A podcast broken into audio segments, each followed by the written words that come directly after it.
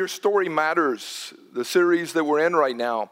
And uh, you've heard Jeff and Jamie Gwen share. My son Benji kind of shared some thoughts to kind of kick it off a few weeks back. And then Dallas and Sandy shared last week. They did a phenomenal job. I was talking to Rick uh, Bloomquist, our student ministry uh, pastor, and I said, Hey, I want, I want to get some young girls uh, sharing their story. So today I'm really fired up. Madison Thorne, 20 years old, freshman in college.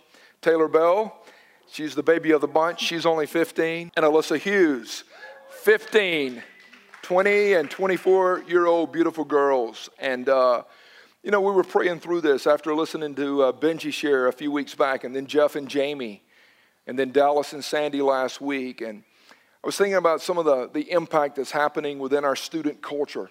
Not only the, the transformation of life, but as well as how these girls serve. All of them are involved in uh, investing in the lives of others. And you'll hear some of their story here today. But I thought, what a cool opportunity to have three beautiful young ladies who are really seeking to honor Christ with their lives share with you this morning because your story matters. Take it away, Madison. Oh, is it on? Okay. Good morning. Um, my name is Madison, like Pastor Tim said, and I have been here at the cross with my family since January of this year. Um, I'm a sophomore in college, and I just want to share a little bit of what God's been teaching me in the last three years. So, I did grow up in a Christian household. Um, it was always a big goal of my parents to make sure that God is at the center of our household. Um, and I went to LCA from fifth grade to graduation and loved my time there. Um, one day in middle school, um, we were reading in First John, and I just happened to be reading in First John 4, and 419 really popped up um, off the page at me, and it says, We love because he first loved us. And in middle school and high school, I was in a very comfortable environment. Um, and loving on other people was something that um, came a lot easier in that um, environment.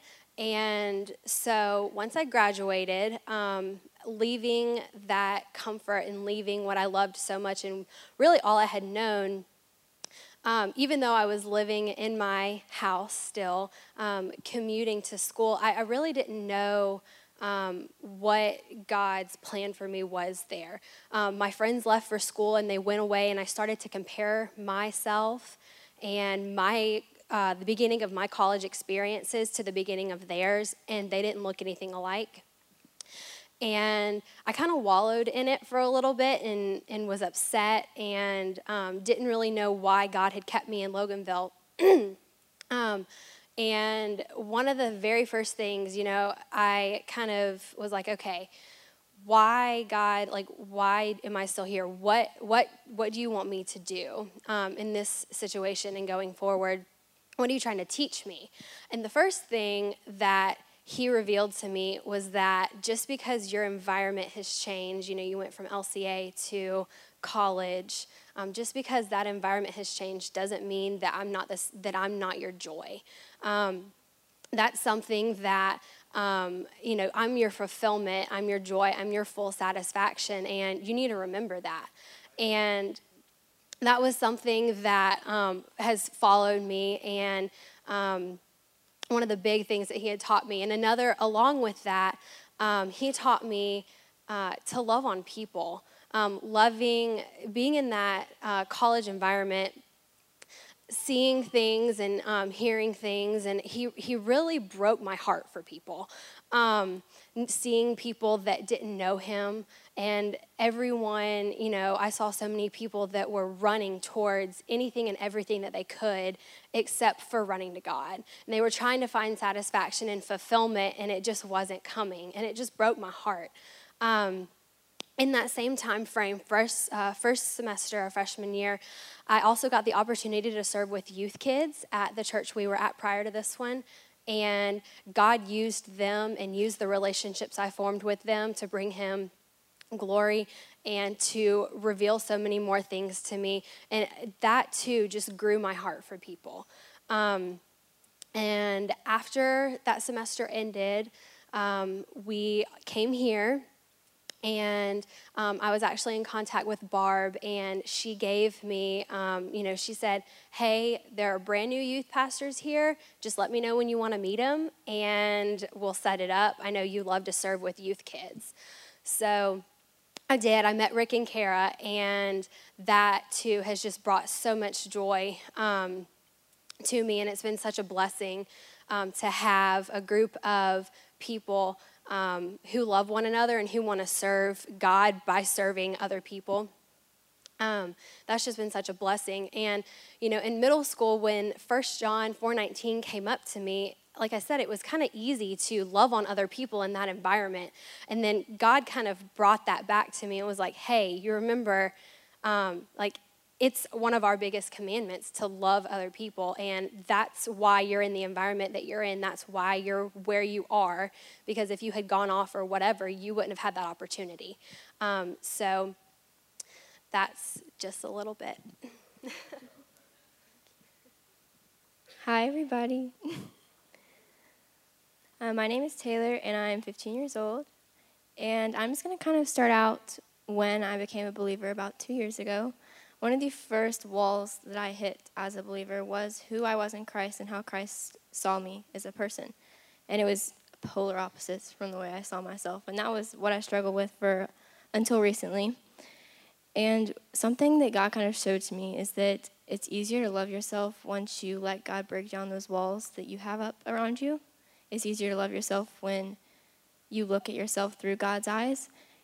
And I hadn't realized until God took me to another country to pray over a little girl that couldn't understand a word I was saying. To, for me to realize how he saw me. He saw me as blameless, he sees me as perfect, and he sees you as royalty. There's a verse in Romans that says, when you've accepted the Holy Spirit into your soul and into your heart, that God sees you as co heirs with Christ. How crazy is that? That God sees you as a co heir with Christ. That's one of the craziest things I've ever heard. and so a verse that God just kind of throws into every situation for me is John 1 5, and it says that the light shines in the darkness, and the darkness hasn't overcome it, and it never will. And how I kind of apply that is you have God's light, and it shines everywhere, even in the darkest places, in the darkest places of your life. And it shines, and darkness hasn't overcome it yet. So there's nothing you can do that can take God out of any situation. There's nothing you can do that, make, that can make God love you any less. There's nothing you can do that can stop God's light from shining in on every situation. So, how that applies to me is that there's nothing I can do that can change God's view of me. Nothing I can do, nothing I can do to change how much God loves me.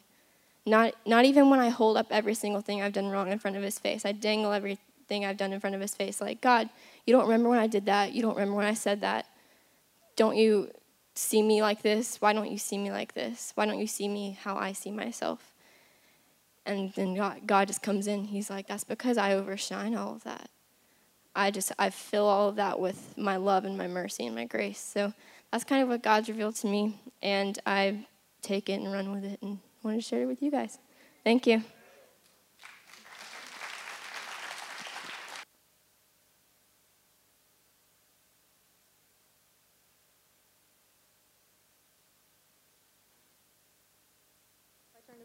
My name is Alyssa, and I grew up in New York going to a church that,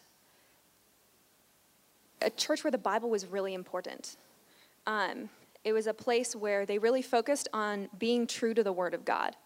Um, in 2 Timothy chapter 3, verses 16 and 17, it says, All scripture is God breathed and is useful for teaching, rebuking, correcting, and training in righteousness, so that the man of God may be thoroughly equipped for every good work.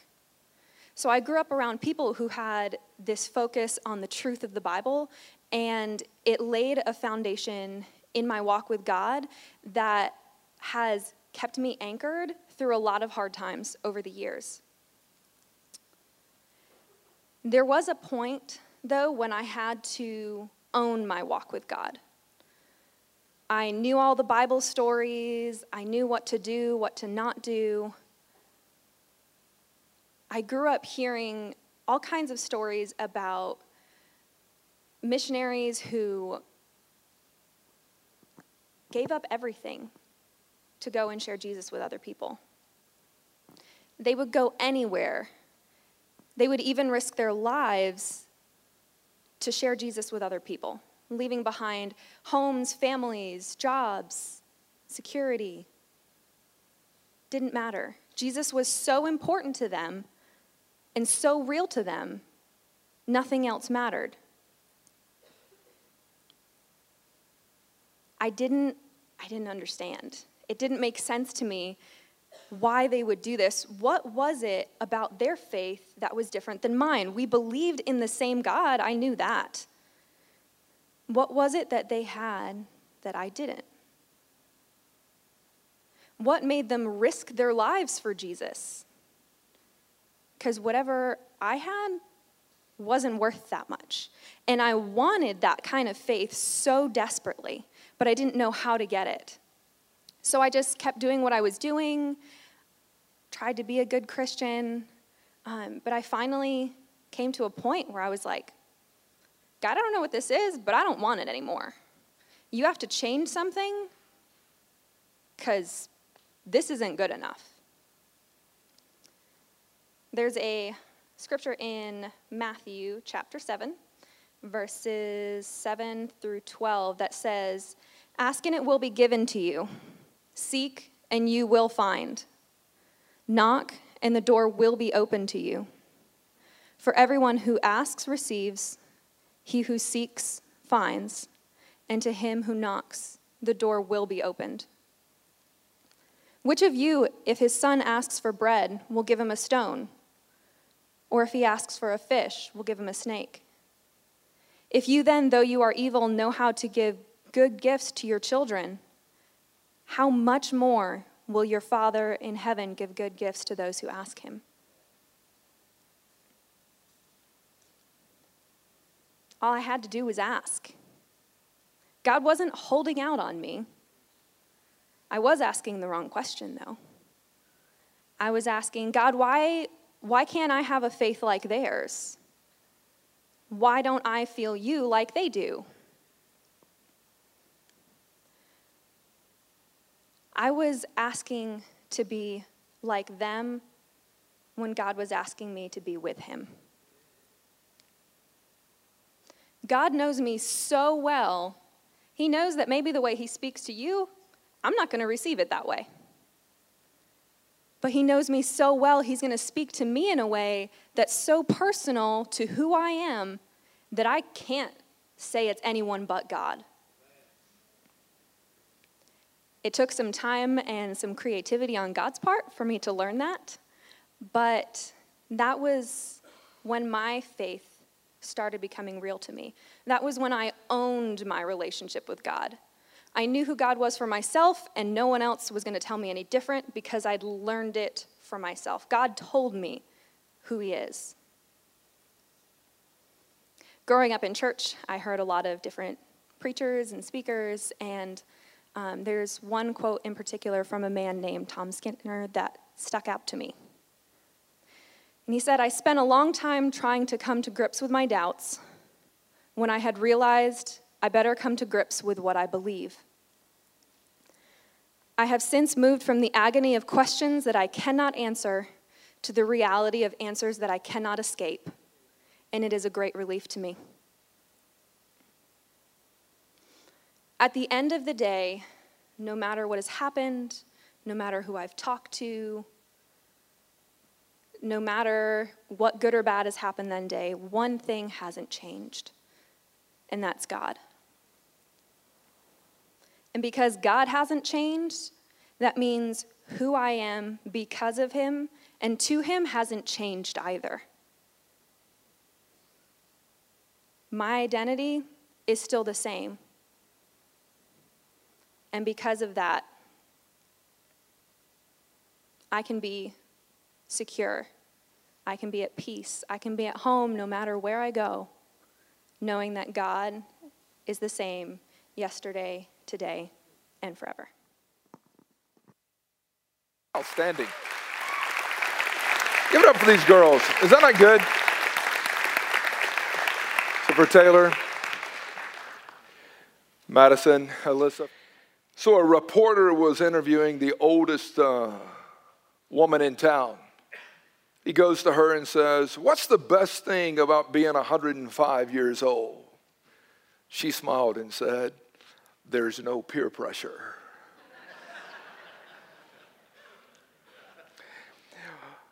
but the truth is, as I thought about these girls sharing their stories today, peer pressure affects us all.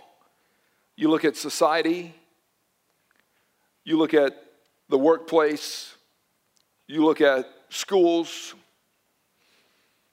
business trips, locker rooms,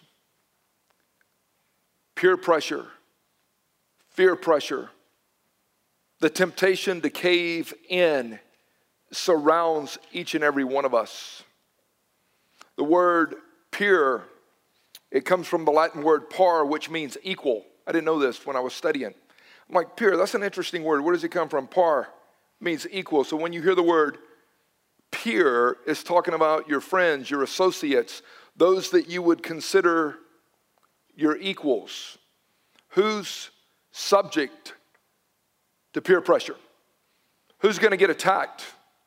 Who's going to get hit? It doesn't have a chronolo- uh, chronological age attached to it. All of us will be enticed. All of us will be tempted. All of us will be encouraged to kind of cave into what the world has to offer. The devil uses peer pressure, if you will, to entice you.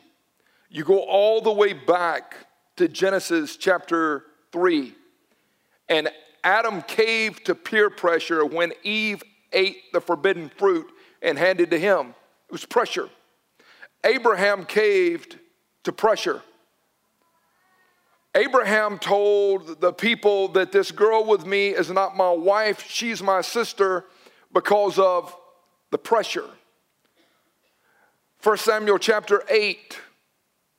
The nation of Israel caved to peer pressure when they looked at Samuel and said, We want to be like all the other nations. We want a man, a king, an earthly person to lead us.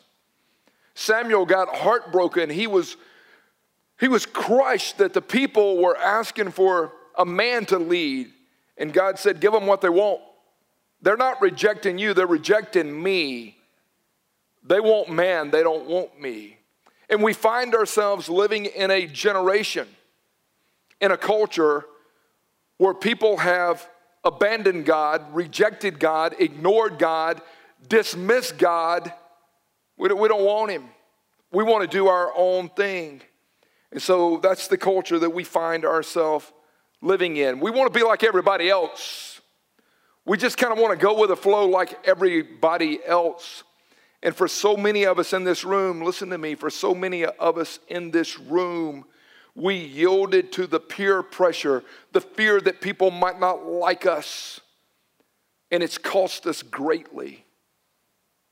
Dealing with a family just in the last few weeks, and she's like Tim, my coworker, 46 years old, married, family, business trip, hooks up with this 26 year old secretary, leaves his wife and kids, blows it up.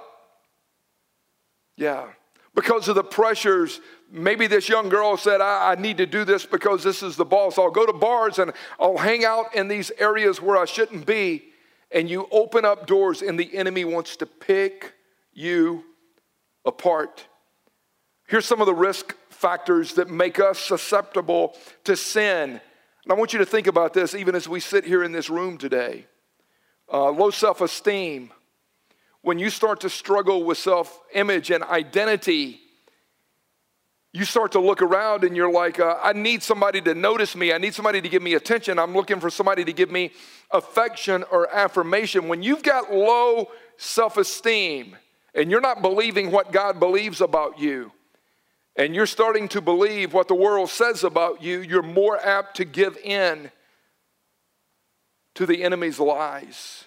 And I've seen so many people with low self esteem, they're looking for a group to fit in, they're looking for just a community to hang out in, and before you know it, you can shipwreck it. A second one would be a lack of confidence. You've been beat down, and when it comes to really having confidence in God or confidence in your own abilities and you sit there and you're like, I'm just not a confident person. And as soon as somebody starts to speak a little life your way, if you're not careful, you'll cave in.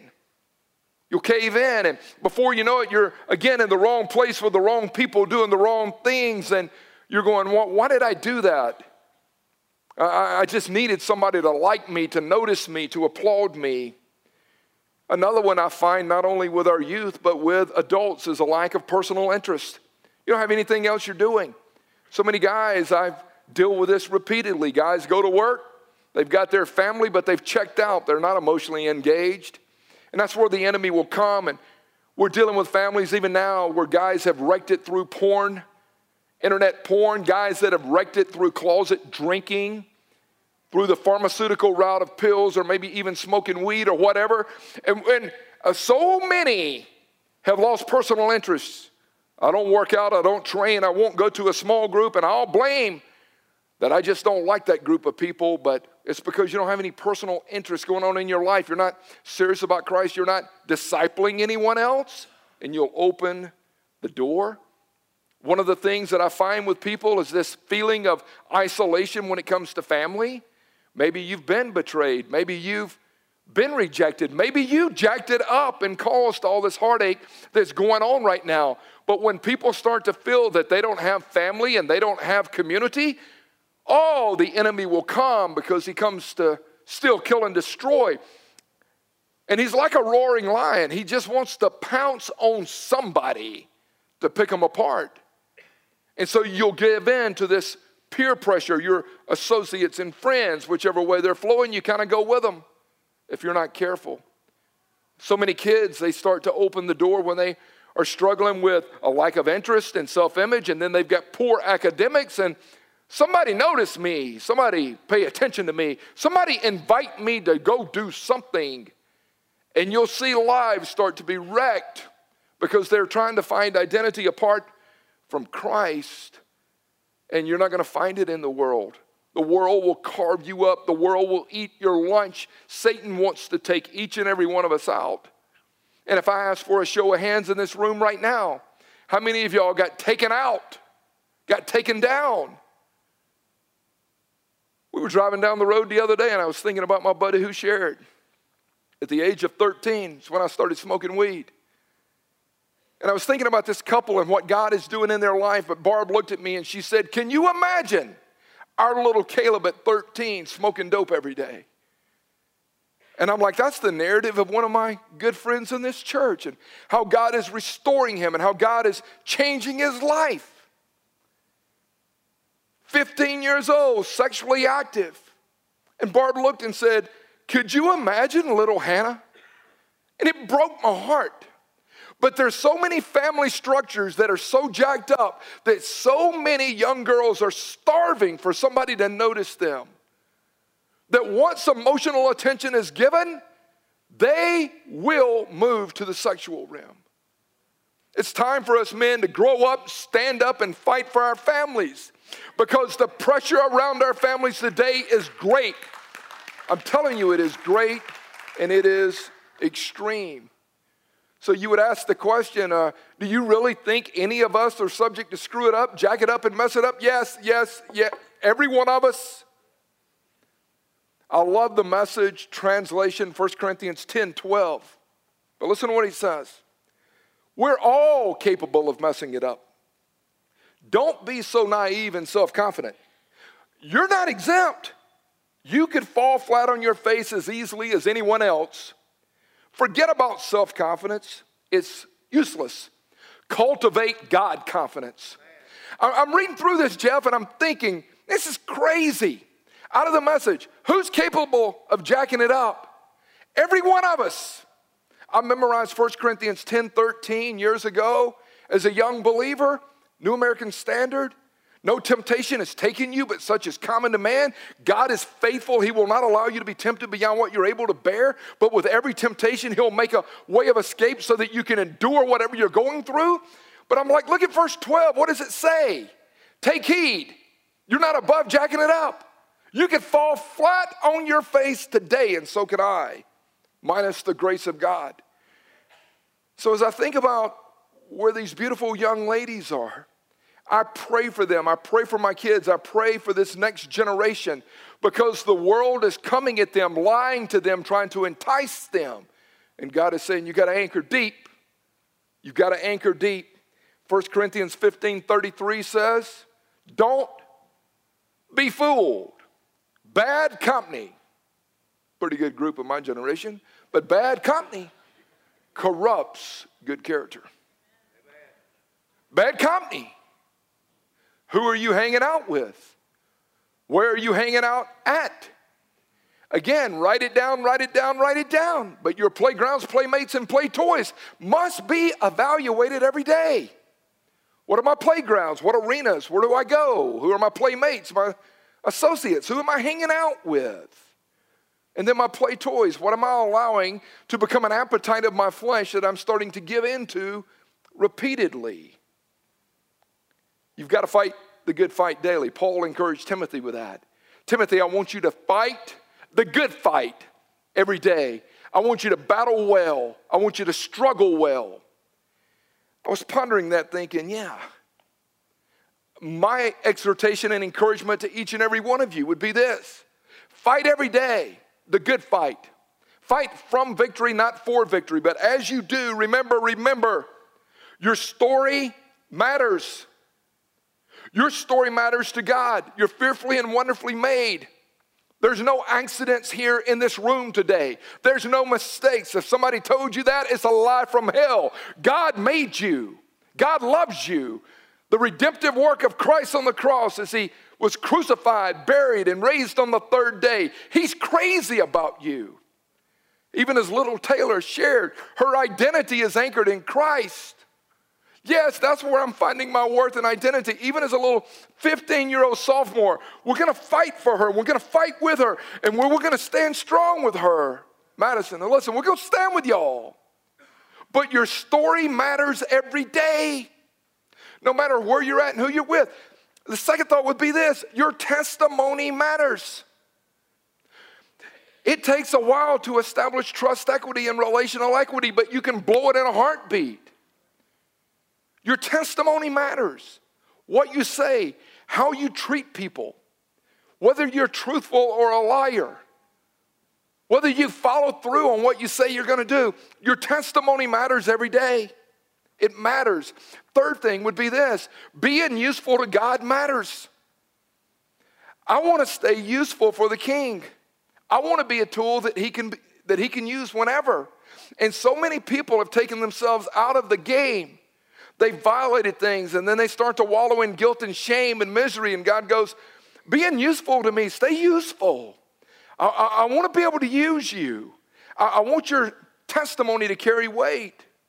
I would say you got to think through that. Here, here's another thought as I fight the fight expect your faith to be tested, expect to be attacked. Expect people in this church who get in the flesh to attack you. They attack me. People that will talk about somebody else to me will talk about me to somebody else. I know your game. I was born at night, but not last night. I ain't that stupid. You will get attacked. Pull out on 81. Watch the people applaud you with their fingers, road rage. You will be attacked you will be attacked. People at work, people at school, peer pressure is not just a young person issue. You've got to expect, man, I'm, I'm going to be attacked. But here's going to be the biggest struggle day in and day out is we talk about living surrendered. The biggest struggle as you fight the fight is are you going to trust God to be enough, period? Am I going to trust God to be my strength, my sufficiency, my adequacy every day. I, and I've got to anchor deep. I mean, Alyssa was talking about being anchored in the Word. The Word of God is powerful, it's sharper than any two edged sword. All scripture is inspired. I've got to anchor deep. I've got to keep that sword sharp every day. I was pondering Mark chapter 15. And this was a, a trip as I thought about this whole context stuff standing strong in Christ and not caving to peer pressure. But Mark chapter 15, verses 8, 11, and 15, I'm sitting there pondering this, going, this, this is right on as we think about this whole thing of caving in and giving in. L- listen to this. Verse 8 the crowd, you got a Bible, circle that. The crowd went to Pilate and asked him to release a prisoner as usual. The crowd. At this point, the leading priest motivated the crowd with anger to demand the release of Barabbas and not Jesus. Verse 15. So, to pacify the crowd, Pilate released Barabbas to them. He ordered Jesus to be flogged, turned him over to the Roman soldiers to be crucified. The crowd, the crowd, the crowd. And if we're not careful, we want to fit in with the crowd. And if we're not careful, we get influenced too much by the crowd. And if we don't pay attention to every choice and decision and step we make, the crowd has got a message and a narrative they want to share with you. But I was looking at verse 8. The crowd does not always seek what is right. The crowd don't always seek what is right. You hear people say in our generation, majority rules. It might rule, but it doesn't mean they're right. Just because of the majority has spoken doesn't mean they're standing on truth. And we've got to be able to discern and listen and say, oh, oh, hold on, is that true? Is that honoring God? Or is that just the noise of the crowd? So many people get picked off at times because they don't have a strong foundation in Christ. The crowd. Verse 11 the crowd will not always listen to the right people. Do you hear that? The crowd does not always listen to the right people. People in a position of power is not always right. And I don't care if it's in the White House, the schoolhouse, the church house, the outhouse, whatever house you want to go to, just because you've got power don't mean that you're right. What does God say? What does the scripture say? What does truth say? I don't care what CNN says, Carnal News Network. I'm sorry, Communist News Network. I don't care what they have to say. Just because they've got people out there and they rally opinions together, I'm not going to listen to that. Is there truth? Has God spoken? I'm about to get fired up thinking about this topic today. I'm serious though, because I've seen so many people cave in and get their lunch handed to them because they're not strong in the Lord and in the power of Christ, and they get out into the world and they get carved up. And we've got to get strong now. We've got to anchor deep now. I'm like, reality is peer pressure. I wrote three things down. Peer pressure is experienced by everyone. Everyone. Living in community, having accountability, pulling for each other. Proverbs 13 20 says, Walk with the wise and become wise. Associate with fools and get into all kinds of trouble. Who's going to experience it? All of us. All of us. Am I walking with the wise or am I walking with fools? Second thought would be this peer pressure can be good or it can be bad. 1 Corinthians 15 33 says, Bad company corrupts good character. Hebrews chapter 10 says, Let us not forsake assembling together with other believers, but let us consider how we can stimulate one another to love and good deeds. So when you see peer pressure, it's not always negative. It's according to who you're hanging out with and where you're hanging out determines whether it can be good or bad. I want to hang out with people that are pursuing Christ. When I got saved, I didn't sever and eliminate all those other relationships. I just started finding people that were walking with Jesus to spend the majority of my time with. I would still see some of my friends, but I would make sure I wasn't at the pub. I would make sure that I was in a safe location. You follow me? So peer pressure can be good, good or bad. But here's what, here, here, here, here, this was crazy meditating on this. You will attract what you are. Amos chapter 3, verse 3. Amos was an old backroads country preacher when you study Amos. He was a prophetic voice. He was crying out for people to get right with God. But listen what Amos said Can two people walk together without agreeing on the destination? Well, what are you saying? You're going to find people that are going in the direction you want to go in. You will attract what you are. You will find what you're looking for. So if you're wanting to raise hell and party, you will find that group. If you're wanting to get serious about your walk, it might be a narrow road, but you will find what you're looking for.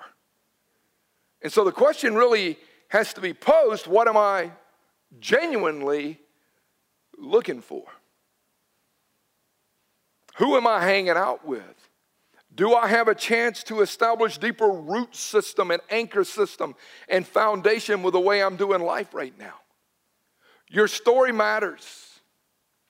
There's godly people in this church that would love to walk with you. The guy that got baptized last Sunday, been sending them studies every day, dialoguing every day. Welcome to the family. What does that mean? We've got studies we would love to share with you. People want to walk with you, but you can't hide, you can't lie, you can't fragment your disclosure and get healthy. I've got studies on brand new believer stuff, on salvation, assurance, lordship, the scripture, obeying God, accountability. What is all? We have stuff we would love to help you be discipled, but you've got to want it. Which direction is your life going today? Have you really repented and surrendered? Now, let me close you with these thoughts as we move into a time of prayer and a time of communion. And Nick and these guys, man, this is going to be a good time just to, to worship and to pray together and to have communion. But here would be my close Have you surrendered to Jesus? Have you yielded to the Lordship of Christ? Have you really repented and confessed Christ only as Savior and Master and ruler and authority? I'm not talking about playing games, I'm talking about surrender. The second thing would be this Have you established spiritual goals that you're staying focused on? I've got to have goals every day. I've got to have all four tires. Jamie and I talk, I've got to have all four tires in sync. I've got to make sure spiritually, mentally, physically, and emotionally, I'm not out of balance. I, I want all four tires to be strong. Do you have a spiritual growth plan?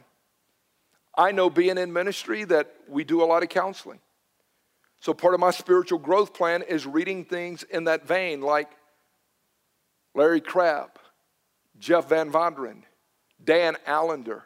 So I read resources I know that will help me as I counsel with people. I know that we're living in a postmodern culture. I know that this culture says there's no moral absolutes and truth is at best subjective. So I read and listen to Ravi Zacharias. I read and listen to Josh McDowell, Lee Strobel, others that are contending for the faith in our generation. I've got to have a spiritual growth plan. I've got to keep growing every day. I'm married. I need to be paying attention to what biblical marriage looks like every day. I'm a parent. I need to be paying attention to what it looks like every day. I'm called to steward God's resources. I need to be paying attention to what that looks like every day. So you've got to have a spiritual growth plan and game plan and stay, stay focused on it. Are you intentional about choosing friends that have Christ centered values and beliefs? Your closest circle. Who do you hang out with? Do you pick those relationships carefully?